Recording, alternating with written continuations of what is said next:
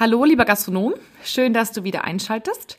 Ich bin Kathi Rittinger und falls du mich noch nicht kennst, in meinem quasi Offline-Leben kümmere ich mich darum, dass Gastronomen und Büros an die richtige Kaffeemaschine kommen. Solltest du also noch eine Kaffeemaschine benötigen, bist du bei mir in richtigen Händen. Da es mich aber sehr interessiert, was die Branche da draußen so treibt und ich ein großes Helfergehen habe, habe ich mich beschlossen, im Mai diesen Podcast zu veröffentlichen.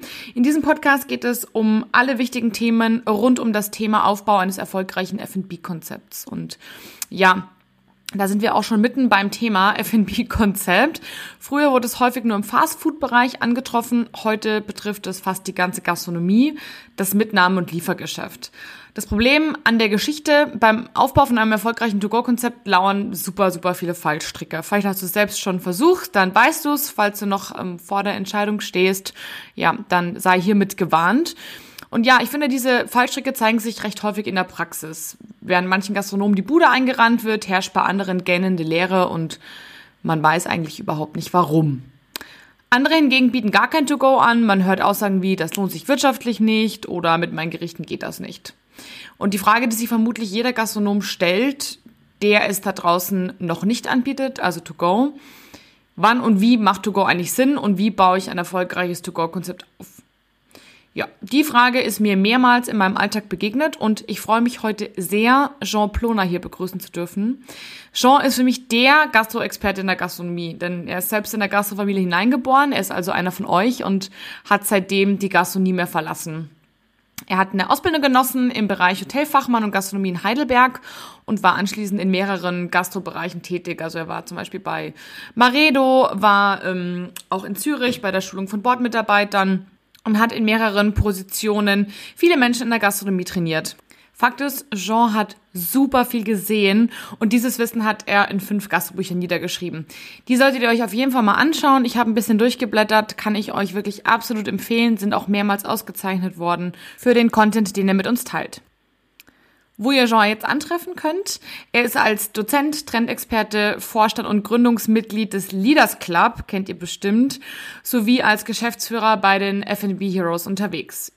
Ihr seht, ein absoluter Gastronomie-Experte und ich freue mich riesig, dass Jean heute da ist. Jean, herzlich willkommen hier im Neuen Bar Podcast. Schön, dass du heute da bist. Danke für die Einladung, liebe Katharina. Mich sehr gefreut.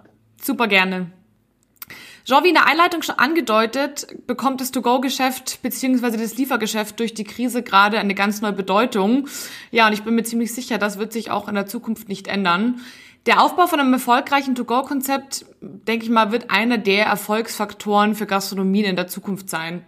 Eine Frage würde ich gerne vorab stellen, bevor wir gleich tiefer einsteigen. Würdest du pauschal sagen, dass jeder Gastronom zumindest darüber nachdenken sollte, ein To-Go-Konzept aufzubauen?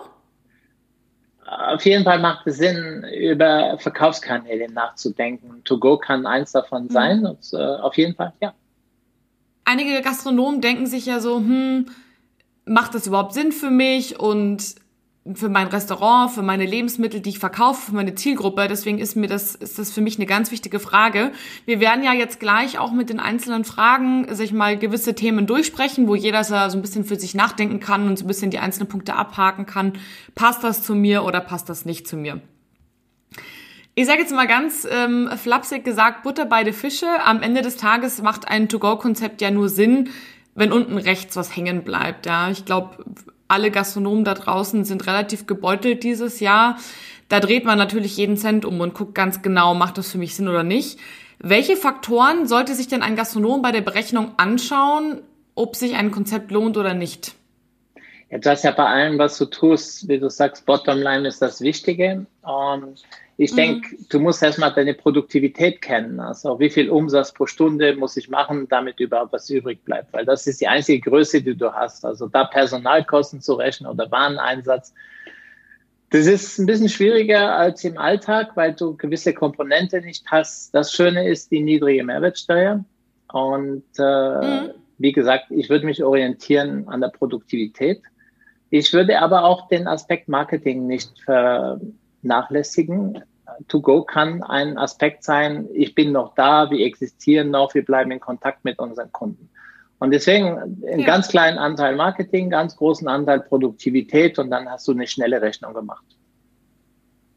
Für alle die, die jetzt eine, die Produktivitätskosten noch nicht berechnet haben oder die Produktivität nicht genau wissen, hast du einen Tipp oder eine Verlinkung, auf die ich nachher hinweisen kann, wie man die Produktivität richtig, ich sage jetzt mal, prüft, berechnet, aufstellt?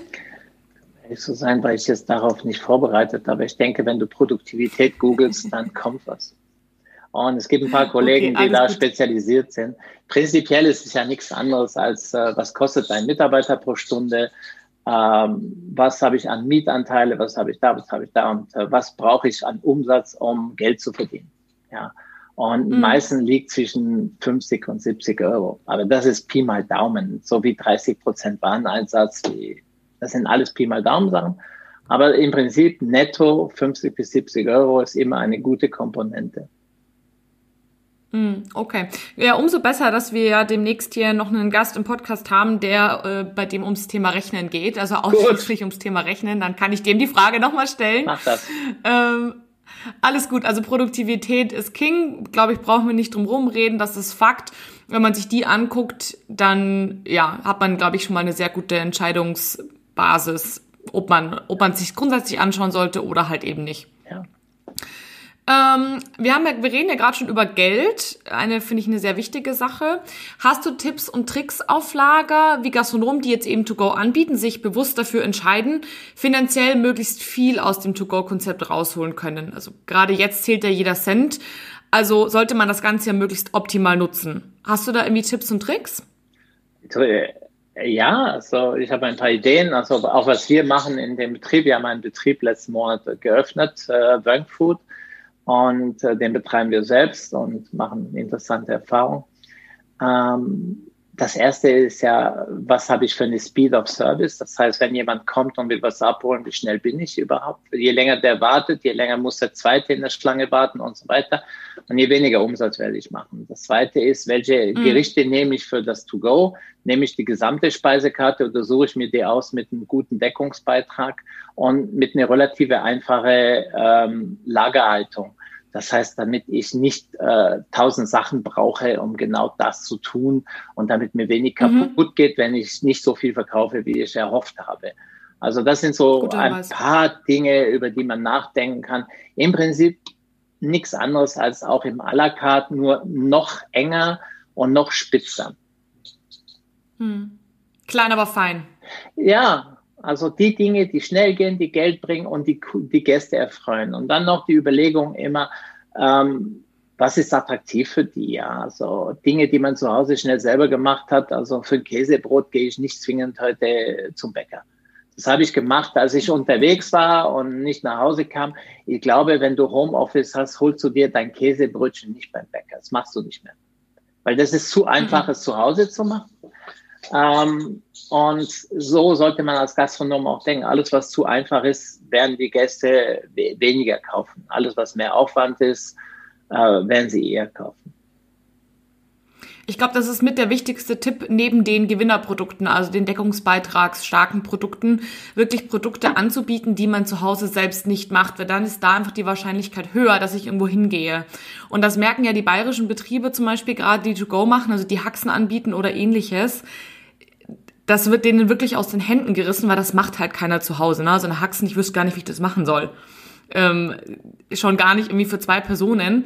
Und das ist natürlich super attraktiv. Da bin ich völlig bei dir. Und ich glaube, das ist eins der wichtigsten ähm, oder einer der wichtigsten Tipps, die du ja auch mir im Vorgespräch schon gesagt hast. Mach das, was andere zu Hause nicht machen würden. Und ich denke, das, das hilft. Haben einen Kunde ähm, auf dem platten Land, die machen äh, Apfel, äh, Kartoffelpuffer. Kartoffelpuffer machst mhm. du auch nicht mehr zu Hause. Und das ist ein Top-Produkt, kannst du mit nach Hause nehmen. Wenn sie nicht mehr warm sind, machst sie kurz im Backofen warm. Und äh, es ist einfach solche Sachen. Du musst an solche Sachen von ganz einfach zu ganz kompliziert. Auch die Gans wird ein großer Renner werden dieses Jahr oder ist schon zum Teil, also in Frankfurt auf jeden Fall, ist jetzt schon ein Renner und mhm. wird, je näher Weihnachten kommt, je mehr wird es die Gans weil nicht ganz zu Hause machen. Also wer es schon mal probiert hat, weiß, das ist Arbeit, das stinkt, das ist Fett, das ist, äh, ja, ist ganz lustig. Also von daher, ja, das, diese viel Produkte, putzen. viel putzen, genau. Und das ist das, was keiner mehr machen will. Komplexität auf der einen Seite und Putzen auf der anderen Seite. Das sind die zwei Dinge, die Menschen von gewisse Handlungen abhalten. Absolut. Also da einfach Gedanken machen, wer ist meine Zielgruppe, was konsumiert meine Zielgruppe, welche Produkte, die ich anbiete, sind vielleicht so besonders, dass man sie zu Hause nicht machen würde. Deswegen glaube ich, ist auch mit Sicherheit Sushi eins der Produkte, die sehr, sehr gerne abgeholt werden, weil wer mal Sushi zu Hause gemacht hat, weiß, man findet noch wochenlang später irgendwo irgendwelche Reiskörnchen. Also das, das lohnt sich total. Danke für diesen tollen Tipp. Wir sprechen ja gerade schon über Abholen. Ähm, die Alternative dazu ist ja Liefern. Tatsächlich war eine Community-Frage aus meinem Podcast. Was mache ich? Abholen oder liefern? Ich habe von dir einen ähm, Artikel gelesen, wo du über To-Go schon gesprochen hast und du hast damals gesagt, dass die meisten Leute tatsächlich ihr Essen abholen. Habe ich tatsächlich ein bisschen anders erwartet, weil ich lebe hier in der Großstadt München. Ich habe das Gefühl, irgendwie überall, also ich habe hier auch so ein paar ähm, Hot Wok und Co. bei mir um die Ecke und die fahren natürlich alle mit ihren Autos durch die Gegend. Deswegen habe ich ehrlich gesagt gedacht, dass Lieferdienst ein viel größeres Thema ist. Mm, viele meiner, meiner Community, also meiner Hörer, haben immer einfach angefragt, lohnt sich denn liefern? Macht das Sinn oder macht das keinen Sinn? Und wenn man sich dafür entscheidet, obwohl man weiß, dass ein Großteil eben abgeholt wird, wie mache ich das, damit das Sinn macht? Hast du Tipps, ja, wie ein Lieferkonzept funktionieren kann? Also liefern, es hat noch nie jemand mit Liefern Geld verdient. Also sogar Delivery Hero, die an der Börse sind, haben letztes Jahr 600 Millionen verbrannt. Und äh, interessant ist, dass wenn du dieses Jahr die Entwicklung siehst, je höher die Umsätze, je höher die Kosten. Also die haben eine Parallelität zwischen äh, Kosten und äh, Umsatz. Also auch wenn die Umsätze mhm. nach oben gehen, verdienen die immer noch kein Geld. Ähm, ist ein, Wahnsinn. Äh, ja, es ist ein schwieriges Thema. Ähm, wenn du allerdings, und jetzt sind wir bei dem Thema, so wie ein, eine kleine Pizzeria oder ein Wogladen und die kaufen ein Auto oder haben zwei Autos, haben ein paar Fahrer und schicken das. Das ist für die von der Summe nachher ähm, ungefähr das, was sie bezahlen würden bei, äh, bei Lieferando. Die nehmen den auch dann mit bestellen und mit liefern 35 Prozent vom Umsatz. Und das ist natürlich äh, schon eine, eine hohe Summe. Und äh, ich denke, das Liefern, also wenn, dann würde ich schauen, habe es nicht einen Nachbar oder einen Gastronom nebenan und mit dem zu teilen oder zu dritt, zwei, drei Autos und jeden mhm. Tag bringen andere seine Mitarbeiter ins Spiel und äh, dann könnte man schon etwas auf, äh, aufbauen. Ähm, Fahrräder sind ja genauso gut wie Autos, je nachdem, wie weit man liefern will. Also das, die Frage ist immer, wenn du liefern willst, in welchem Radius hast du Gäste? Wenn, dein, mhm. wenn du zehn Kilometer brauchst, ist Fahrrad total tot, aber auch die Zeit, die es braucht, äh, nicht gut. Das heißt, du musst deinen mhm. Gästen sagen, okay, wir fahren gern zu ihnen, aber wir brauchen 40 Minuten. Das ist doof. Ja, will keiner wissen. Ja, dann ist kalt. Und ja, es ist kalt, aber da sind die auch gewöhnt. Also Pizza ist ja das Ding, was am meisten geliefert wird und in der mieseste Qualität. Also wer schon ja, mal eine Pizza wahr. bestellt hat, weiß, du kriegst Schrott, aber das ist so krass. Lieber Schrott als eine Dr. Oetker selber warm machen. Unglaublich, was die Kunden, diese typische Kunden, 16 bis 25, da für sich in Kauf nehmen aus Bequemlichkeit. Und jetzt noch mit diesem Spot da von der Bundesregierung, wir waren Helden im Winter 2020, großartig. Also weißt du, mm, die sind Das ist ein ganz wichtiger Punkt. Ja. Und ähm, deswegen, ich finde, diese, die, die Menschen sind gewöhnt, Produkte geliefert zu bekommen, wie asiatisch, wie Pizza, ohne große Erwartung an der Qualität. Und wenn jetzt Gastronomen anfangen zu liefern, die eine bessere Qualität haben, müssen die in meinen Augen auch einen besseren Service bieten. Das heißt, da braucht es jemand, der sauber angezogen ist, der eventuell ein sauberes Hemd anhat und der auch ein bisschen Umgangsformen hat. Und dann kannst du mit diesem mhm. Liefern auch ein Stück und dann kannst du die Gäste auch beteiligen am Liefern. Also ich habe so einen ein, ein Kunde im Ruhrpott, der hat das aufgebaut mit seinen Kellner, die in Kurzarbeit sind, die fahren abends aus in einem schicken Auto von Six. Six hat ihm Auto zur Verfügung gestellt.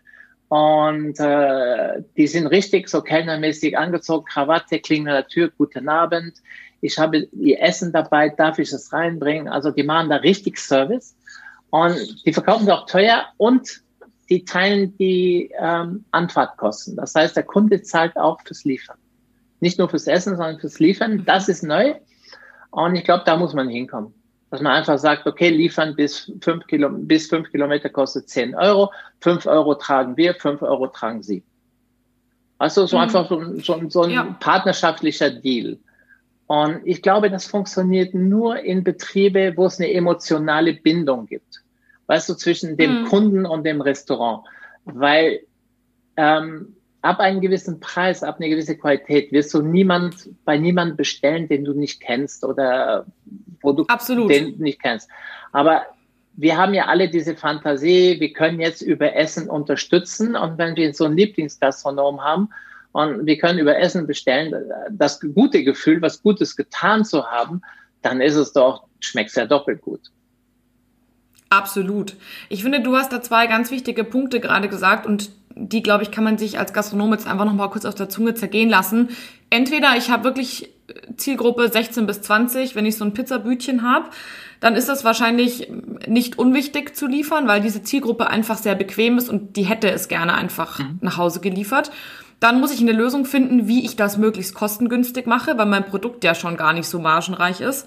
Mm, und Variante zwei, wenn ich wirklich sage, okay, ich bin ein hochwertiges Restaurant, ich biete eine gute Qualität, ich biete vielleicht was Besonderes zu einem, ja, sagen wir mal, höheren Preis. Ich habe eine gute Bindung zu meiner Zielgruppe. Auch dann kann es sich lohnen, allerdings nur, wenn man das dementsprechend halt kalkuliert und guckt, okay, wie hoch sind die Kosten, teile ich das mit meinen Gästen und das Ganze dann ein Stück weit inszeniere. Das sind so die zwei Szenarien und für den Rest macht es wahrscheinlich einfach keinen Sinn. Ja. Ich denke, viele Gäste sind auch, ähm, wir reden ja von Lockdown und manche dürfen ja nicht zur Arbeit gehen. Das heißt, sie arbeiten von zu mhm. Hause, sie dürfen nicht ins Fitnessstudio, sie dürfen da nicht hin, da nicht hin. Ich meine, Essen abgehen bei deinem liebsten Gastronom, den du auch wirklich kennst und das kann auch den Tag mal äh, eine Orientierung geben. Weißt du, da kommt man raus, da trifft man mhm. wieder Leute, da freut man sich, dich zu sehen.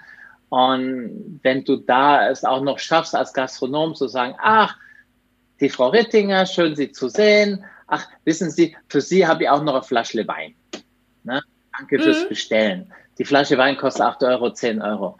Ähm, bei einer Bestellung von 100 Euro, 200 Euro kann man das machen. Und in den Bereichen ja. kann sich To Go wirklich bewegen. Und das ist ja das, was wir nicht erwarten. Wir denken ja immer To Go, das ist das, was wir kennen, asiatisch, äh, italienisch.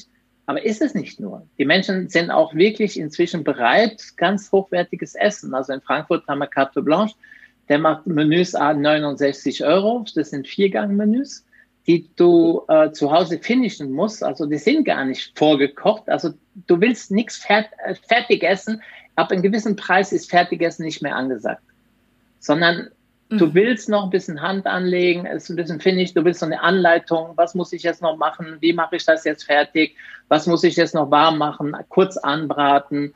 Ähm, und, und so. Und das ist auch ein Stück Erlebnis, weil ich koche ja dann auch für meine Gäste. Und das ist ja auch ganz interessant. Und dafür nimmt er 69 Euro, wie gesagt, und hat, als ich abgeholt habe letzte Woche, gesagt, am Freitagabend 107 Menüs. Also 107 Menü, 69 Euro. Das ist auch eine Summe. Oder du hattest vorhin Sushi, ja. hochwertiges Sushi wie bei Moriki in Frankfurt. Also die machen wirklich sehr, sehr hohe Umsätze von Lockdown 1 jetzt in Lockdown 2. Und einer der Gründe, und das muss man sagen, sind so Stammgastrestaurants, die modern aufgestellt sind, haben ja ein Reservierungssystem. Und alle, mhm. die ein Reservierungssystem haben, haben eine E-Mail-Adresse von ihren Gästen.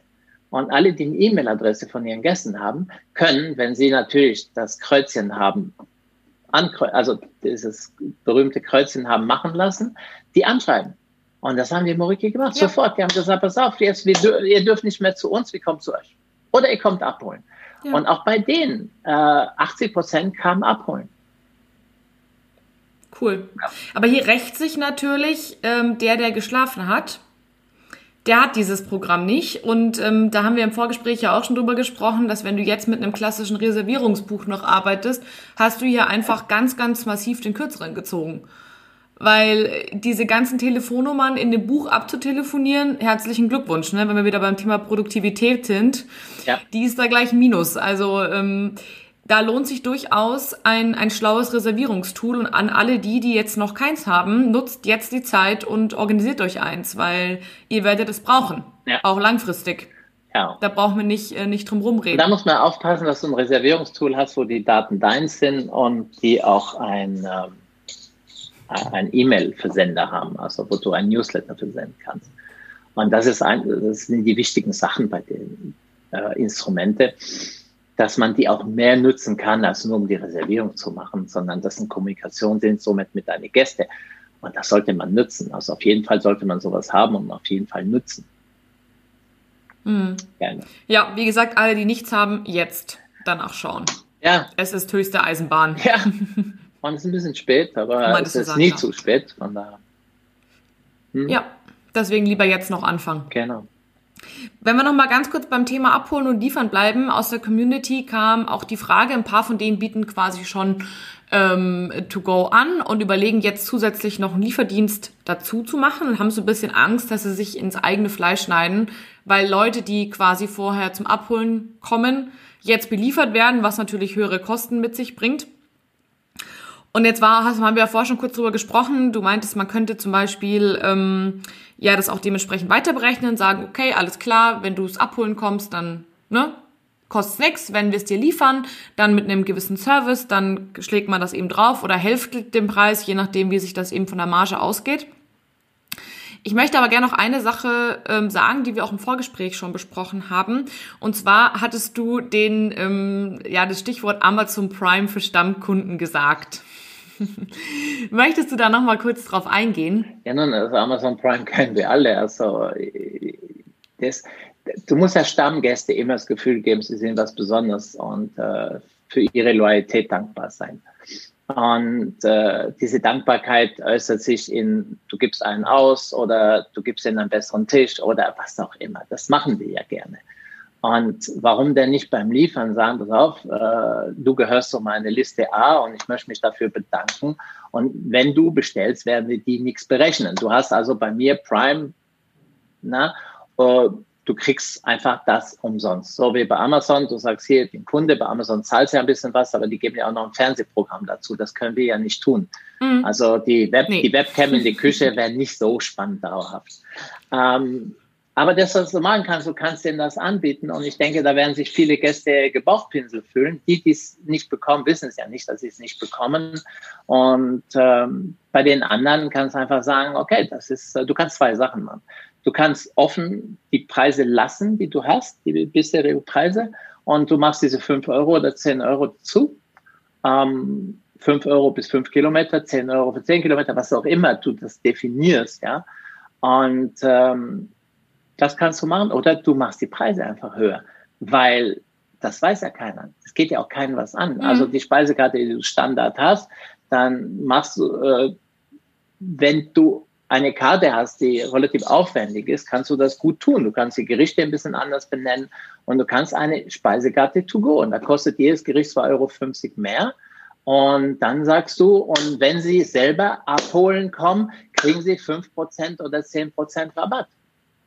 Und dann hast du äh, einen Grund gegeben zu kommen, weil die Menschen sind lustig, die rechnen. Und manchmal für 5 Euro machen die Dinge, wo du denkst, mein Gott, das ist doch lächerlich. Warum machst du das für 5 Euro? Aber ja, es ist so einfach so.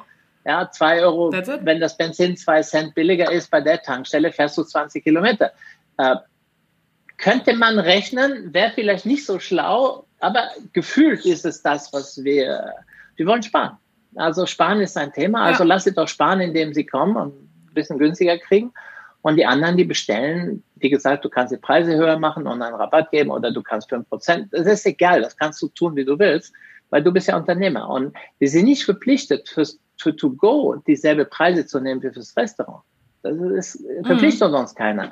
Uh, allerdings sollten wir nicht vergleichbare Produkte. Wenn deine Pizza Margarita bisher in deinem Laden sieben Euro gekostet hat und du sagst jetzt Pizza Margarita to go kostet jetzt acht Euro, das kommt komisch rüber. Also das merken sich Leute auch. Aber alles, was Total. für Gastronomen, die das bisher nicht viel getan haben oder noch gar nicht getan haben, ist das egal. Ja, es geht ja um, wie du sagtest vorhin, äh, wir kaufen die Dinge entweder, weil sie zu aufwendig sind oder weil wir nicht putzen wollen. Ähm, und das ist einer der Gründe. Oder aber, weil ich keine Lust habe. Was glaubst du, wie viel Hausfrauen, Ehefrauen dies Jahr jetzt schon an Weihnachten denken, wo sie dreimal essen gingen bisher in der Woche und dieses Jahr gibt es wahrscheinlich gar kein Essen gehen. Jetzt muss sie jetzt schon mhm. planen, ich darf kochen. Gut, äh, Kanzlerin hat gesagt, es dürfen nicht so viele kommen, aber es werden trotzdem ein paar kommen. Und dann darf die da ein paar Tage lang kochen. Weißt du? Und dann ist ja dieses Jahr dürfen ja nicht alle auf einmal kommen. Also lädst du die einen für ersten Weihnachtsfeiertag, die anderen für zweiten Weihnachtsfeiertag. Und jeden Tag darfst du Essen machen. Weißt du, wie die, Be fünfmal Arbeit. Wie die Begeisterung denn im Gesicht jetzt schon steht. Und weißt du, und wenn dann der Ehemann auch noch mit dem Spruch kommt, macht sie ja gerne, dann ist der Ofen aus. Jetzt kommst dann ist du Polen offen. Und sagst, hey, ich habe eine Lösung für dich. Und glaub mir, da wird sie ihrem Mann sagen, du kannst mir, ich habe eine gute Idee für ein Weihnachtsgeschenk diesmal. Gehst Essen holen. Ja. Und ja. äh, das kommt der bestimmt sehr entgegen. Und ich glaube, das ist einer der Sachen, auf die wir spielen sollten. Wir sind ja dafür da, unsere Gäste das Leben schöner und leichter zu machen. Und an den zwei Absolut. Dingen sollten wir arbeiten. Essen gibt's im Supermarkt. Das dürfen wir nie vergessen. Und äh, was Rewe, wir haben so ein Check-in-Rewe bei uns in der Nähe, was sie da an Fertiggerichte haben für eine Qualität, das ist schon krass. Und äh, aber recht teuer auch, also teurer als in einer Kantine. Mm. Also letztes war, warte mal, was war das wieder? Also Kartoffelpüree, Sahnesoße mit Pilze und eine Boulette haben die für 6,75 Euro verkauft. Dachte ich, boah, nicht schlecht. Ja, also mal im Vergleich, also für ein Massenprodukt, äh, mehr oder weniger, ist das gutes Geld. Ähm, für einen Gastronomen reicht es nicht, aber wir würden es ja anders anrichten. Und jetzt sind wir beim Thema. Wenn du das machst, wenn du sagst, okay, Absolut. du willst 12 Euro dafür, dann muss es ein bisschen netter sein.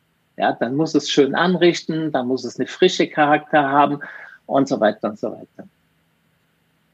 Ja, das ist, glaube ich, wichtig. Also wenn man auch hohe Preise bei To-Go durchsetzen möchte oder sagen wir mal nicht die Hotwok und Co. Preise, sondern wirklich ordentliche Preise durchsetzen möchte, dann muss man sich ein Stück weit bewegen, diese kleine Extrameile gehen. Weil was mich zum Beispiel bei einem Gastronomen hier in der Region ja ein bisschen geärgert hat, ich habe dort Essen geholt und ich kenne sein Restaurant, ist eigentlich ein mega Restaurant. Und ich habe dann Essen abgeholt, habe nicht reingeguckt, ja, weil war ja alles schön verpackt und habe das dann zu Hause ausgepackt und war dann leicht schockiert, weil ich kenne seine Portion normalerweise und ich bin jetzt kein besonders großer Esser. Aber ich bin von der Portion nicht satt geworden. Oh. Und die Portion war aber exakt genauso bepreist wie vorher. Und es war vielleicht die Hälfte, wenn überhaupt. Und das war einfach alles halt so etwas lieblos auch in den, in den Karton reingeklatscht, sage ich jetzt mal. Und das hätte mich jetzt vielleicht nicht so verwundert, wenn ich irgendwo, weiß ich nicht, für sechs, sieben Euro ja was geholt hätte. Ne? Das hätte ich gesagt, ja, okay, ist halt so. Oder bei, bei Rewe an der Salattheke, da hätte ich jetzt nicht erwartet, dass mir das jemand hübsch in mein Schälchen richtet. Aber die Portion war zu klein. Es war nix, nix Besonderes, in Anführungsstrichen. Aber ich habe für das Gericht 25 Euro gezahlt. Und das war tatsächlich so ein bisschen, wo ich gesagt habe, ich überlege mir das nochmal dahin zu gehen. Und zwar nicht nur, ich überlege mir das nochmal zu holen, sondern ich überlege mir überhaupt nochmal dahin zu gehen. Und ich glaube, da muss man ein Stück weit auch aufpassen als Gastronom, wenn ich To-Go anbiete, egal was ich mache, sei ein bisschen wachsam, was du sonst in deinem Laden machst, guck auf deine Zielgruppe und überleg dir was. Weil solche Aktionen können sich echt rächen und das habe ich nicht nur bei mir mitgekriegt, sondern auch bei anderen. Und ja, also das, was du gerade gesagt hast, mach es anders als Rewe, wenn du höhere Preise verkaufen möchtest, sehe ich absolut genauso. Ja. Und ich denke, das ist das Gefährliche an To-Go. Es ist ein neues Business. Wir sind es nicht mhm. gewöhnt. Viele kennen es noch gar nicht. Und, und jetzt sind wir auch noch in der Situation, dass wenn du anfangen musst, du musst ja Material da haben. Also welche Verpackung nehme ja. ich denn? Und die größte Gefahr ist jetzt zurückzugreifen zu, ja, zu unseren Doggy Bags. Also, die haben wir ja aufgepeppt. Also früher gab es ja nur Alufolie. Inzwischen ist es ja ganz hübsch gemacht und die Doggy Bags, also für ein Doggy Bag ist es ganz hübsch gemacht. Aber für, mhm. für ein Essen, für ein, ist, es ist kein inszeniertes Essen für To-Go. Inszeniert, also To-Go ja. muss inszeniert werden. Und da macht es sich sehr, sehr, sehr viel Sinn, sich mit Verpackung auseinanderzusetzen. Und das ganz erste ist ja die Verpackung. Das, das Blöde bei Verpackung, wenn du vom Chinesen oder vom Italiener was kriegst, hast du nachher einen Müllberg. Und deine ganzen Nachbarn mhm. hassen dich, wenn du in einem Mehrfamilienhaus wohnst, weil der, der ganze Mülleimer draußen ist voll mit deinen To-Go-Verpackungen. Also allein vier oh, yes. Karton von Pizza und die kriegst du ja nicht klein. Das ist total, die sind ja fett, dann willst du sie nicht zerreißen, also machst du sie ganz rein und dann ist der äh, Papierabfall voll, ja. Und das mögen die Menschen nicht, die mögen dich dafür nicht. Beim Chinesen genauso viel zu viele Sachen. Und deswegen es lohnt sich zu schauen, was für Verpackungen nehmen wir äh, wie sehen die aus? Kann man die zusammenfalten anschließend? Ist das praktisch für alle? Und sieht das auch hübsch aus? Und da gibt es mhm. verschiedene mhm. Lieferanten, die, die ganz schöne Verpackungen haben. Und dann gibt es Möglichkeiten, das auch zu pimpen. Ja, du kannst ein Schleifchen drumherum machen, du kannst mit dem Rollstempel was Nettes draufschreiben, du kannst ganz viele Sachen machen und du musst zwei Dinge haben. Du musst sicher sein, dass es sitzebeständig ist und auslaufsicher, wenn Soße drin ist. Also wenn dein mm, Ledersessel oh ja. im Porsche anschließend voll mit der braune Soße ist, dann hast du für immer und ewig verloren. Ja, das will keiner. und ähm, Oh yes. Ja, das sind die Dinge, die auf die Menschen nachher sehr komisch reagieren. Deswegen, da, da lohnt sich wirklich zu schauen, okay, wie ist das Ganze? Und diese Fragen muss man stellen, wenn man Verpackung aussucht. Und dann lohnt sich mhm. auch eine Überraschung reinzumachen. Ähm, Carte Blanche, um den wieder zu zitieren, da gibt es immer eine Blume dazu, damit du in der Vase zu Hause was reinmachen kannst. Das ist immer schön, so eine schöne Blume mit Grünzeug. Und ähm, drin gibt es immer auch eine, eine kleine Tüte mit irgendeiner Überraschung. Zwei Kekse, zwei Pralinen hausgemacht oder sowas und mit den besten Wünschen für einen schönen Abend oder danke, dass Sie abgeholt haben, danke, dass Sie gekommen sind, danke, dass Sie bestellt haben, was auch immer du da drauf schreibst. Aber die machen das ja im Restaurant auch. Ne? Gruß von der Küche und hier noch was Süßes. Und auf einmal, weil es to go ist, ne, warum denn? Also du hast gerade gesagt, dann erstmal die halbe Portion und nachher und, und kein Goodie. Das fehlt ein bisschen. Ja, ich bin jetzt kein Fan. Genau, da fühlt man sich ein bisschen veräppelt. Ja, ja. Und äh, gerade weil die Gäste weniger Ambiente haben und weniger Erlebnis haben, sollten wir da, ich bin im Restaurant überhaupt nicht verschenken. Ich mag diese ganze drei Grüße aus der Küche Arie überhaupt nicht. Mm. Ich mhm. mag mein Essen bestellen und auch dann schnell bekommen. Ähm, ich finde zum Kaffee eine Praline, finde ich wunderbar, wenn sie liebevoll gemacht ist und selbst gemacht ist. Die kauften brauche ich nicht. Ja die kaufe ich mir, die kaufe ich gar nicht, weil ich mag die nicht. Die sind eh nicht gut. Ähm, oh, aber die, wenn ich was bestelle, dann fehlt ja dieses ganze Ambiente von Restaurant, der Serviceaspekt und so weiter. da muss ich für zu Hause etwas, das muss ich inszenieren lernen.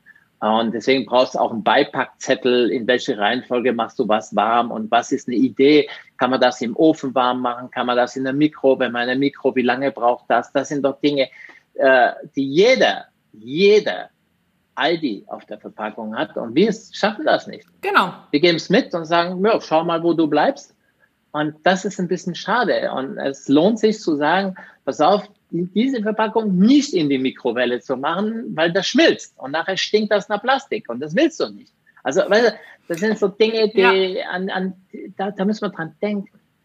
Und zu sagen, okay, aber die. Also man muss sich einfach ganz klar überlegen, wie wird Delivery zu einem Erlebnis. Ja. Und, und wie machen wir den ja. Gästen das Leben leicht? Also das ist für mich nochmal wichtiger. Muss es aus der Verpackung kratzen und dann selber nochmal in einen Topf oder kann es in der Verpackung im Ofen oder, oder, oder? Also da musst du mitdenken. Das ist, das ist für Köche immer das Thema. Das Leben endet nicht am Pass. Das mhm. endet auf dem Tisch des Gastes, am Tisch, verstehst du? Da endet es, wenn der Teller vor dem Gast ist. Und nicht, ich stelle es am Pass, drück hier ja, und dann ist gut. Und ob das Ding jetzt eine Haut zieht, kalt wird, ist egal. Soll Service abholen. Nein, das geht nicht. Das, die Inszenierung muss bis zum Tisch. Und dasselbe, Delivery, die Inszenierung endet nicht mit der Ausgabe, sondern endet beim Gast zu Hause. Mhm.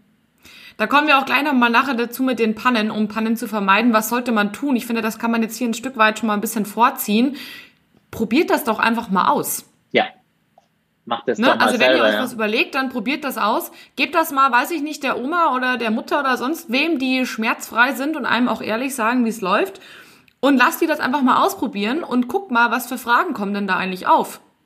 Weil der Klassiker ist wirklich dieses, wie bereite ich das zu? Ich weiß nicht, wie oft ich mir schon Schnitzel oder irgendwas abgeholt habe und dann hier drin war, also in meiner Küche mich gefragt habe, naja, mache ich das jetzt in die Pfanne, damit das wieder knusprig wird, aber wird das da nicht zäh oder kommt das in die Mikro, aber dann ist das lapprig? Wie mache ich das eigentlich mit Pommes? Also das ist so, glaube ich, Endstufe an Produkt. Und ja, überlegt euch einfach mal, wie mit wem könnt ihr das testen? Wie macht ihr das? Und was kommt denn dann bei raus? Ne? Weil ich glaube, da kann man echt super viel lernen. Und so eine hübsche kleine Karte mit so einem, die dann vielleicht mit so einem Washi-Tape oder glaube ich heißt so ein Ding, draufgeklebt auf den Karton, der dann irgendwie auch eine hübsche Farbe hat oder so, da ein bisschen gebrandet ist und erklärt, ja, was muss ich da jetzt eigentlich machen? Ich glaube, das, das würde wirklich gut ankommen. Noch ein kleines Blümchen drauf oder so Streublumen gibt's ja auch auf Essen, aufs Essen drauf. Und äh, schon ist gut, ne? Also ist ja alles nicht so kompliziert. Ja. Und ich denke, wenn so, so wie Carte Blanche, du brauchst auch ein bisschen Dinge zum Aufpeppen. Wie du sagst, lässt mal auch ein paar Blumen äh, separat und die kannst du dann noch auf den Salat machen. Das sieht natürlich netter aus, als es nur Salat ist. Also keine Frage. Inszenierung ist das ja, Thema von Gastronomie. Und wenn wir jetzt die Gastronomie im Wohnzimmer von den Gästen machen, sollte man da inszenieren. Und denen ja. helfen bei der Inszenierung. Schön. Mhm. Das ist ganz Finde wichtig. Finde ich ganz toll. Gut, dass wir drüber gesprochen haben. Ja. Wir haben auch schon über das Thema Verpackungen gesprochen ähm, und haben auch schon einige Punkte so ein bisschen angesprochen, die wichtig sind, damit das alles so läuft. Über was wir noch nicht gesprochen haben, ist Mehrwegverpackungen, weil Nachhaltigkeit ist ja auch ein super wichtiges Thema. Jetzt mit Corona geht es gerade alles ein bisschen Bach runter, Einweghandschuhe, Einwegmasken und, und, und. Und auch Einwegverpackungen. Hm, hast du noch irgendwie einen Tipp für, sag ich mal, Mehrwegverpackungen? Es gibt verschiedene Anbieter, die das jetzt anbieten, aber Tupperware hat jeder zu Hause. Also das ist immer die Frage, mit welcher Art von Gäste hast du zu tun. Ähm, mhm. Es ist Mehrweg, also zum Beispiel jetzt, äh, ich habe ein paar Gänse bestellt hier in Frankfurt im Lausbacher Tal, also nicht für denselben Tag, aber unterschiedliche Tage weil wir ein paar Freunde eingeladen haben bis Weihnachten. Natürlich immer nur ein Blabla, ne, wie ganz legal alles. Klar. Und wir werden da mit Maske ganz sitzen brav. und 2,50 Meter Abstand und ich werde dreimal am Tag, dreimal am Abend lüften. Ähm, nein, Spaß beiseite. Äh, und die schicken das im Beräter mit alles verpackt, äh, also keine Verpackung, sondern alles äh, Sachen von denen und du bezahlst 30 Euro Pfand bis du mhm. nächste Gans oder bis du es zurückbringst. Das heißt, äh, das halte ich für eine gute Lösung, dass du sagst, okay, wir haben diese Sachen in eine ähm, so, dass der, der, Kunde damit sofort was anfangen, so damit warm machen mhm. kann und so. Aber dafür nehmen wir Pfand. Können wir machen. Das ist auch gar kein Problem für die meisten Gäste. Es gibt ein paar Gäste, denen wird das nicht gefallen. Dann ist es halt so. Und wir haben jetzt. Müssen wir was anderes bestellen. Das ist so, ja. Und wir haben ja jetzt Nicht diese erste, ähm, diese erste Meldung da von der Bundesregierung, dass sie äh, die Verpackung zwingend jetzt ähm, ähm, nicht mehr zu, also nicht mehr zum Wegschmeißen, sondern zum Wiederverbrauchen ja. nehmen werden. Und da, Ab nächsten Jahr. Ja, das wird schwierig. Also das wird ganz schwierig, weil mhm. äh, das wird dann wieder mit den Flaschen sein. Ja, du kriegst da eine Flasche und darfst sie da nicht zurückgeben, ähm, ja. weil sie wieder mal das nicht verpflichtend machen werden.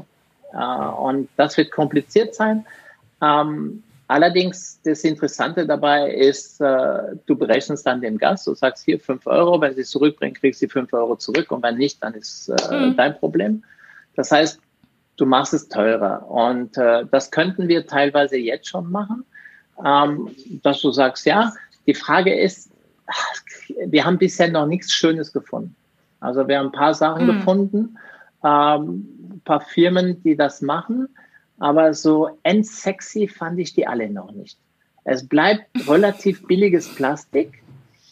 Mhm. Und äh, da tue ich mir noch ein bisschen schwer und ich hoffe, also eine Firma, die immer sehr schnell ist mit sowas, ist ja Duni. Die werden da eine Lösung finden und die werden sie uns anbieten. Und da hoffe ich sehr stark auf solche Firmen, weil die anderen, ja. die von der Öko-Seite kommen, denken ja an viele Sachen, aber nicht an Sexiness. Und Essen, was nicht sexy ist, ja, verliert so schnell an Wert. Weißt du, du guckst es an und es spricht dich nicht an. Also gut, ich meine, man muss schon sagen, ist man krank, wenn Essen einen anspricht? Vielleicht, aber ich mag es. Weißt du, mich spricht Essen an. Ich auch. Genau.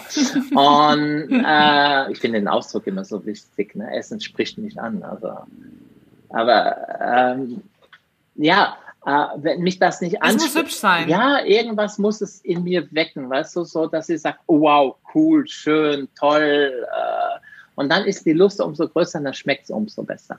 Und die Probleme mit diesen Verpackungen, die nicht gut aussehen, ist, das Essen schmeckt 50 Prozent weniger gut. Und egal wie mhm. gut es ist, du verlierst 50 Prozent, was nicht schön angerichtet ist. Das ist auch im Restaurant schon so. Ja, nicht gut angerichtetes ja, Essen verliert sofort an Wert. Und gut inszeniertes Essen, ja, es gibt so ein, ein sehr netter Mensch in Istanbul, Nusret, der inszeniert nur. Und der verkauft seine Steak fürs Doppelte wie alle seine Kollegen. Und niemand hat ein Problem damit, weil die Inszenierung so mega cool ist. Und hm. ich denke, da, da müssen wir wieder. Wir hatten früher dieses Tranchieren, Flambieren, war von Inszenierung nicht schlecht, aber zu aufwendig. Er hat das so reduziert auf sehr schnell machbare Dinge, aber immer noch in dieser Optik. Und das kommt ohne Ende gut, weil es dem Essen einen anderen Wert gibt. Und äh, ich glaube, Absolut. darum geht es, dass wir lernen, äh, Verpackung, egal wie, ob äh, Einweg oder Zweiweg, sie muss einen Wert vermitteln. Mm. Absolut, da, da sehe ich auch ein Stück weit die Lieferanten in der Pflicht. Ich werde mich da mal ein bisschen umschauen. Das ist eine gute, guter Input für eine weitere Podcast-Folge, einen Produktvergleich. Was gibt es denn alles auf dem Markt? Weil ich meine, das eine ist, dass es super schön sein muss, das andere ist, dass es praktikabel sein muss. Und grundsätzlich sehe ich da drei, drei Optionen. Variante Nummer eins ist, du besorgst dir selber hochwertige Sachen, wie jetzt eben einen Bräter. Hat nicht jeder zu Hause, ist super praktisch. Und nimmst dafür einen relativ knackigen Pfand. Variante Nummer zwei, du schließt dich einem ich nenne es jetzt mal System an. Also egal, ob es jetzt ähm, Rebowl ist oder Weite, glaube ich, heißt noch so eine andere äh, Bude, die sowas anbieten. Gerade denke ich in der Stadt könnte das sinnvoll sein, weil da einfach, du schaffst es schneller wieder loszuwerden. Ne? Keiner will ja irgendwie vier Wochen mit so einer Dose rumlaufen in der Handtasche oder sonst wo oder im Auto. Und Variante Nummer drei ist eigentlich mit der eigenen äh, Tupperschüssel, ne? so wie du es vorher schon angesprochen hast. Ich meine, jeder hat ohne Ende von dem Kram zu Hause. Ist natürlich hygienisch, muss man einfach ein bisschen aufpassen. Ist die sauber? Braucht man ein bisschen System für? Also wie macht man das richtig mit der Übergabe, dass da nicht Gefahrenübergang in eigenem Betrieb herrscht und so weiter. Und das Ganze aber in hübsch. Das wird auf jeden Fall eine Herausforderung und ja, sehe ich aber durchaus, dass das kommen wird. Die nächsten Jahre. Also wir haben einen, einen, einen Kunde und Freund, der Thomas Schreiter, der, der ist im Osten und mhm. äh, der hat in dem ersten, ähm, in dem ersten Lockdown Schnitzelplatten angeboten, weil das sind große Familien im Osten noch und die essen dann zusammen. Und diese Schnitzelplatten hat er wirklich auf seine Platten angeboten und irgendwann mal dann Aufruf gemacht, bitte bring die Platten zurück. Der kommuniziert sehr stark auf Social Media mit den Leuten. Social Media übrigens einer der Dinge, wo du am besten Werbung machen kannst für dein To-Go, weil äh, je weniger du Fudora oder Delivero oder Lieferando oder wie immer sie heißen, Idura oder was brauchst, je besser geht's dir.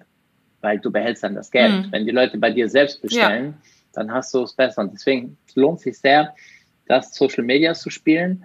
Und der hat wirklich einen Aufruf machen müssen, bitte bring die Platten zurück. Ich habe keine mehr weil er kein, äh, der hat kein Pfand genommen. Aber er bekam sie auch zurück. Ah. Er bekam sie zurück. Also die Leute sind da relativ ehrlich. Es ist auch wirklich sehr klein. Also das ist, ähm, der Ort heißt, ich habe extra geguckt, Neuwürzschnitz. Also das ist wirklich ganz weit weg. Äh, Never Nähe, heard about it. No, no, niemand kennt das. ähm, da wohnen auch, äh, im Umfeld wohnen sehr viele, aber im Ort ganz wenige. Das ist wirklich so Land muss man sich vorstellen. Und die Leute fahren da 20 cool. Kilometer, um was abzuholen, haben da keine Mühe mit.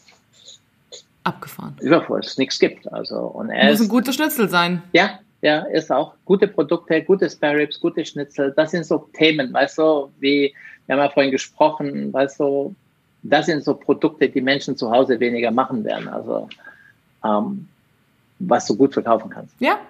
Und die man gut wieder Guter warm Hinweis. machen kann im Ofen. Also ich will Schnitzel sowieso nur im Backofen warm machen im Öl, die werden nur fettig, also so für dich. Ja, habe ich jetzt auch gelernt. Ja. Du hast gerade schon angesprochen, soziale Medien, da sind wir gleich beim nächsten Punkt. Ähm, die nächste Frage wäre nämlich gewesen, wo bewerbe ich denn am schlausten mein To-Go-Konzept? Und ich bin auch ein riesengroßer Fan von Facebook, Instagram. Das kommt auch wirklich sehr gut an. Immer wieder stellen die Leute die Frage, was ist eigentlich mit Lieferando? Ich glaube, die hast du auch schon eigentlich umfassend beantwortet. Versuch darauf zu verzichten, du sparst dir einfach einen Haufen Geld. Ja. Was kann man denn abseits von ähm, den sozialen Medien, wo man vielleicht eine Anzeige schaltet oder regelmäßig postet, noch machen? Also wie gesagt, du kannst äh, deine Kunden, dessen E-Mail-Adresse du hast, kannst du äh, anschreiben, aber du kannst auch Flyer, die guten alten Flyer existieren immer noch, du kannst Leute mhm. ansprechen, mhm. du machst ein Schild vor der Tür, vor deinem Restaurant, uh, to go, we are open to go, verstehst du? Also, weil die Menschen, die mit dem Auto vorbeifahren, sagen, ach, schade, dass sie zu haben, und dann sehen sie ein Schild, ja. hey, ist er doch offen. Also auch das, äh, du kannst eine ganze Reihe von Dingen, das ganze klassische Marketing mal wieder rausholen und sagen, gut, das, das können wir denn tun und äh, wie machen wir das am besten? Und natürlich, ich finde diese nach vor, ich bin ein Fan von äh, Google Ads, ich bin ein Fan von Facebook Werbung und von Instagram Werbung, weil du sehr gezielt sagen kannst, fünf Kilometer um meinen Laden, alle Leute zwischen 25 und 30 und bla und bla und nur Paare und nur dies und nur jenes. Und äh, du sprichst einfach gezielte Leute an und das für beide Beträge, die um zwei bis fünf Euro pro Tag sind. Das ist, mhm. denke ich, am Monatsende auch 300, wird mir gleich der Schlaumeier vorrechnen. Aber 300 Euro für Marketing, ähm, wenn ich dadurch, und das, ja, es ist erstmal Geld, ne? Äh, besonders vorhin mit Recht gesagt, na, es ist wenig Geld da. Das stimmt auch. Ne? Haben, Klar wir haben in den letzten Jahren ein paar Fehler gemacht, die uns heute massiv einholen mit unseren niedrigen Preisen und mit unseren kleinen mhm. Margen. Mhm. Und äh, das holt uns jetzt ein, weil wir zu wenig Reserven haben. Und äh, das, was aber wichtig ist, ist, das Ziel muss ja sein, und dass, wenn du so ein To-Go-Geschäft anfängst, fängst du erstmal bei Null an. Niemand weiß, dass du es hast, du hast es noch nie gemacht, dann bist du bei Null. Und dein Ziel müsste sein, 800 bis 1000 Euro netto pro Tag. Und das ist natürlich ein Weg. Und diesen Weg musst du schrittweise gehen. Und da mhm. musst du am Anfang Investitionen machen. Und deswegen würde ich die ersten Wochen sagen, okay, die ersten Wochen sind Marketing. Und ab dem Moment, wo du bei 600 bist, hast du wahrscheinlich so eine Kostendeckung, je nachdem. Äh, Miete würde ich da jetzt nicht reinrechnen, weil das bringt jetzt nichts, da groß die Miete reinzurechnen, weil die hast du eher in der Backe macht ja keinen Unterschied, äh, ob du was tust oder, also es macht nachher einen Unterschied, mhm. ob du was tust oder nicht. Aber alle anderen Kosten hast du und da musst du gucken, kann man das damit machen oder nicht und dann schauen wir mal. Also. Und es lohnt sich immer. Ich denke, allein vom Marketing lohnt sich, allein vom Kundenkontakt, den du hast, ja. allein, dass du aufmerksam machst, dass du noch da bist. Das wird dir bei Wiederöffnung, wann auch immer das sei, äh, scheinbar wird es länger dauern noch, ähm, aber dann wird es interessant. Die Frage, die ich mir gerade stelle, weil Sie alle vom 20. Dezember reden, ob die wirklich die Schnute haben, die Regierung, uns am 20. September zu sagen, 20. September dürft ihr aufmachen und am 3. Januar wieder zu oder sowas. Und das heißt. Keine Ahnung. Ja, aber stell dir vor, was das bedeutet. Du bist jetzt, hm. du darfst die ganze Zeit nicht arbeiten, aber wenn die anderen feiern, dann dürfen wir wieder die Idioten sein.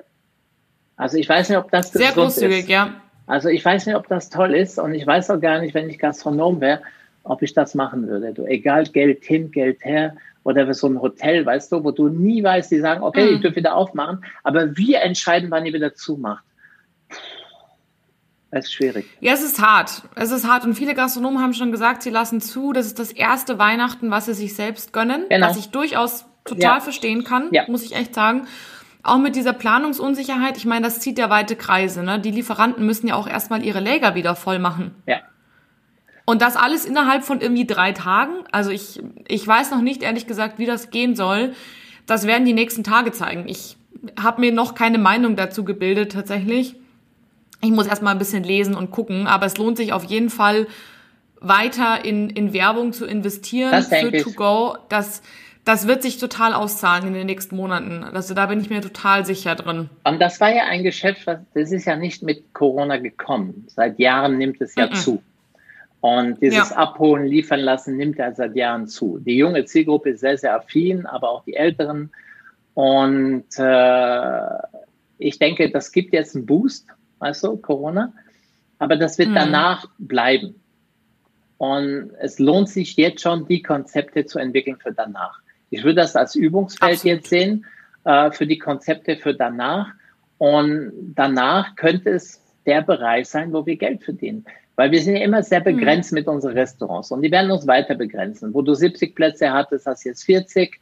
Das ist ja eine Begrenzung schon. Die fängt ja schon damit ja. an. Und wenn du dann nicht ein Zusatzbusiness hast, dann ist es schwierig. Und äh, Fehlt dir Geld. Ja, und dann zu sagen, pass auf, also erstmal mal fangen wir diese Begrenzung auf über To-Go, aber später, wenn wir die 70 Plätze wieder haben und wir haben trotzdem noch To-Go, das könnte die Kirsche auf die Torte sein, weißt du? Also nicht mhm. nur die Sahne, sondern auch noch die Kirsche auf die Sahne, dass du sagst, hey, ja. das wäre richtig cool. Äh, aber das muss organisiert, dann würde ich jetzt die Zeit nutzen, okay, wo holen die Leute ab? Weil du willst ja nicht in einem netten Restaurant sitzen und dann stehen zehn Leute herum und fünf Cowboys mit äh, Rucksäcke, die auf Essen warten. Also mhm. wie ja. machen wir das? Wie organisieren wir das? Wie werden die Abläufe sein? Wie wollen wir die Bestellungen? Wie kriegen wir das hin? Also das, da ist viel zu tun und ähm, da ist viel möglich.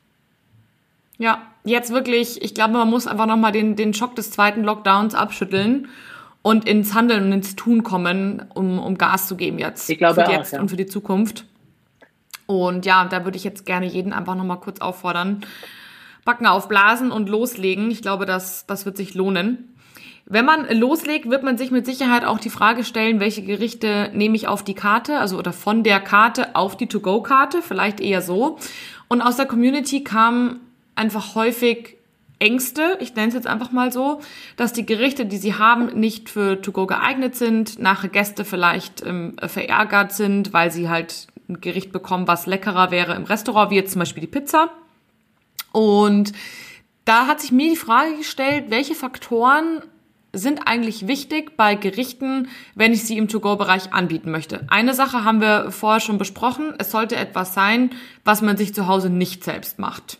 Hast du noch weitere, ja, ich sage jetzt mal Faktoren, Punkte, wie auch immer man es nennen möchte, bei den Gerichten, also ganz praxisnah jetzt, damit sie sich optimaler für To-Go eignen als andere Gerichte? Es gibt Gerichte, die äh, einfacher geeignet sind, auf jeden Fall. Die Frage ist, sind sie auf deiner Speisekarte und entsprechen sie deinem Angebot?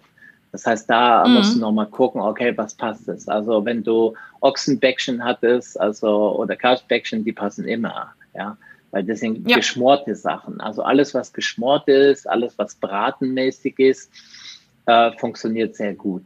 Die Dinge, die jetzt äh, wie Schnitzel, das kann man machen, ja, muss man aber den Menschen sagen, pass auf, erstmal Backofen aufheizen und auf dem Rost und nicht auf der Platte und so weiter, so wirklich ein paar Hinweise geben. Ähm, ich denke, große Sachen, weil so die äh, ganze Stücke sind, also so eine Haxe zum Beispiel ist mega, so eine Gans ist mega dafür geeignet. Auch ein Braten wäre mega dafür geeignet. Mhm. Ähm, das passt ganz gut. Diese ganzen Hähnchensachen sind gut geeignet, weißt du, diese ganze Köln.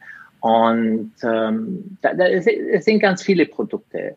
Wenn du Sachen nimmst, wenn du sagst, pass auf, du machst jetzt ein Menü, ein Viergang-Menü, dann lieber den Kunden einbeziehen und sagen, pass auf, ich habe dir da ein paar kleine Filets, die legst du in die Pfanne, eine Minute von der einen Seite, eine Minute von der anderen Seite und dann machst du die und die Soße apart und dann, weißt du, lass den lieber ein bisschen arbeiten, als dieses Fleisch schon gegart hinzuschicken. Ja? Mhm. Also wenn du ja. von einem Menü redest. Wenn es ein Gericht ist, dann überleg dir, ob das Sinn macht. Also wenn du Schweineländchen mhm. auf Sahnesoße zum Mitnehmen, also wenn er nicht weit hat, kann es gerade gehen, aber irgendwann mal wird es nicht mehr besser und die Schweineländchen, wenn die geschnitten sind, das wird nicht besser. Ja, das wird zäh, mhm. die werden zäh, die werden trocken. Also ich würde es überlegen, weißt du, was passt. Je fetter das Fleisch, je besser ist es. Ja, je, mm. je zart, ja, zart also je, je, weniger fett durchzogen das Fleisch, je mehr Probleme hast du anschließend, weil es irgendwann mal dann äh, zäh wird.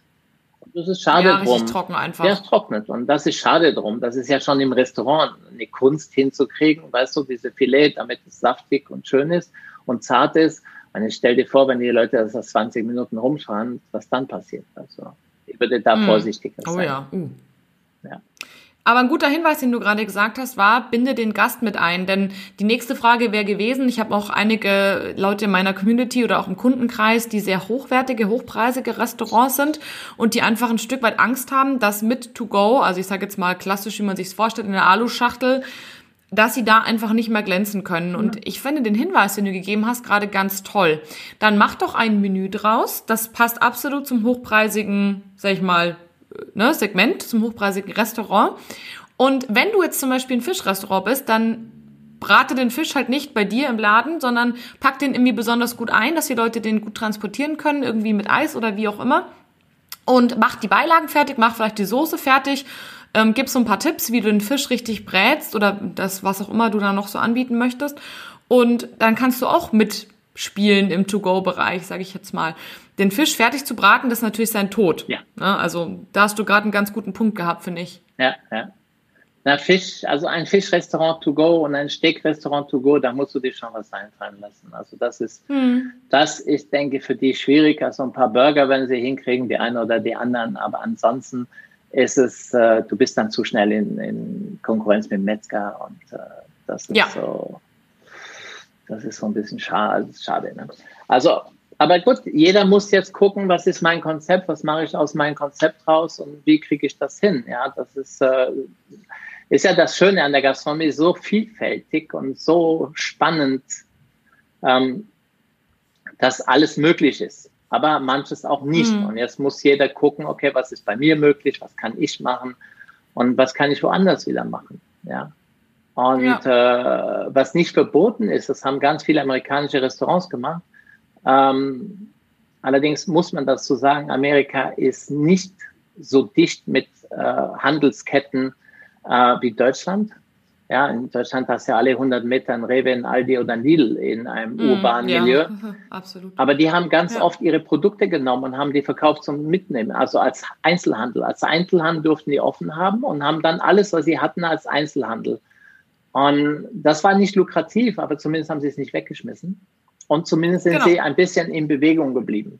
Also das war denen wichtig. Ähm, ob das in Deutschland, wie gesagt, also zu viel Aldi, zu viel Lidl, zu viel alles, ob das in Deutschland interessant Geht aber wohl. So, ich, ich habe gestern eine, äh, nee, heute, heute ist Montag, eine Folge rausgebracht, die ich letzte Woche aufgenommen habe mhm. mit einem Münchner Gastronom, ein sehr junger Gastronom, der einen Tag bevor der Lockdown offiziell, also der erste verkündet wurde, hat er aus seinem Laden einen Späti gemacht. Wie man sich's vorstellt. Der hat riesengroße Kühlschränke reingestellt, hatte das ganze Bier, die Weine, was der alles noch so halt hatte in seinem Laden. Fleisch, ähm, alles, was er halt so loswerden wollte, hat er tatsächlich da verkauft. Klopapier, Hefe, alles Mögliche, was er halt noch hatte, wo er wusste, das wollen die Leute jetzt haben. Und das hat er jetzt im zweiten Lockdown wieder gemacht, etwas modifizierter tatsächlich, aber das funktionierte gut. Cool. Also scheint auch in ja. Deutschland manchmal möglich zu sein. Ich glaube, die wirklichen Unternehmer werden alle was unternehmen und werden alle eine Lücke finden und die anderen, das sind eh Unterlasser und die werden ein Problem kriegen. Also das ist so, muss man sagen. Ja. So böse es jetzt klingt, ich, glaube, ich meine nicht böse. Werden. Ich meine, du musst aktiv werden und äh, man muss sich was einfallen lassen und manches wird Geld kosten, manches wird Geld bringen, aber das weißt du nie im Voraus. Aber deswegen unternimmst du ja etwas, um zu sehen, was rauskommt. Und äh, ich glaube, mhm. es wird Lücken geben und es wird Perspektiven geben, müssen jetzt nur alle stabil im Kopf bleiben. Das ist ganz wichtig, glaube ich. Einfach stabil im Kopf, uns nicht äh, jedes Mal runterreißen lassen durch jede Nachricht oder durch dies oder jenes. Einfach im Blick behalten. Auch nach der Pest, die viel, viel schlimmer war, ist alles weitergegangen. Anders, aber weitergegangen. Und die Restaurants waren mhm. relativ schnell wieder alle voll und die Leute haben alle wieder geschunkelt und gesungen und sich erfreut. Und ich glaube, es wird auch diesmal so sein. Ich glaube auch. Ich finde, das ist auch ein schöner Schluss für die, für die jetzige Folge, ein sehr positiver Schluss. Ich glaube auch, dass wenn eine, ein Berufsbereich oder ein, ein, eine Branche überleben wird, dann die Gastronomie. Es gibt nichts, was immer schon so sehr geliebt wurde wie Essen und Trinken. Da glaube ich total fest daran. Und ja, einfach den Kopf nicht verlieren, klar bleiben im Kopf, stabil bleiben und sich auf die Zukunft freuen, aktiv werden und ich glaube, dann ist schon sehr viel gewonnen. Ich sag Dankeschön, dass du dir die Zeit genommen hast, dein Wissen mit uns zu teilen, Jean. Hat mich sehr, sehr gefreut, dass du hier warst. Und danke und hoffentlich bis zum nächsten Mal. Katharina, du warst eine sehr gute Gastgeberin. Vielen Dank. Danke dir. Mach's gut. Tschüss. So, meine Lieben, das war's jetzt auch mit der Folge von mir und Jean Plona zum Thema Aufbau eines erfolgreichen To-Go-Konzepts. Ich hoffe, ihr konntet viel mitnehmen bei dieser Folge. Ich finde, da waren sehr viele sehr praxisnahe Tipps dabei. Das ist mir immer ganz, ganz wichtig, dass ihr einen möglichst schnellen Lerneffekt habt. Lasst es mich gerne wissen, welche Dinge ihr mit rausnehmen konntet. Ich werde euch auf jeden Fall auch noch mal ein paar Sachen verlinken in den Show Notes. Ich habe da einen spannenden Link gefunden von der Dehoga, der euch vielleicht noch ja, hilfreich sein könnte für euch und die ganzen äh, tollen ähm, Referenzobjekte, die Jean auch noch mal in der, in der Folge erwähnt hat. Eine Bitte noch mal zum Abschluss. Bitte teilt diese Folge mit so vielen Gastronomen, wie ihr nur könnt. Ich finde, diese Folge ist so, so elementar wichtig für die, ja, für die Zukunft von allen Gastronomen da draußen, denn sie hilft wirklich dabei, ein, ein neues Steckenpferd aufzubauen. Und ich glaube, dieses Steckenpferd-to-go-Geschäft, das brauchen wir alle in der Zukunft. Keiner weiß, wie lange die Krise noch andauert. Keiner weiß, wie das neue Normal nachher aussieht. Aber Fakt ist, dass To-Go in den letzten Jahren immer mehr angestiegen ist und das wird sich nicht ändern. Daher meine große Bitte, nehmt euch das zu Herzen und wenn ihr Gastronomen kennt, teilt diese Folge mit denen. Ich glaube, dass da wirklich jeder davon profitieren kann. Ja, das war's. In diesem Sinne wünsche ich euch jetzt noch einen schönen Tag, was auch immer ihr heute macht. Gas geben, Backen aufblasen, los geht's und bis zum nächsten Mal.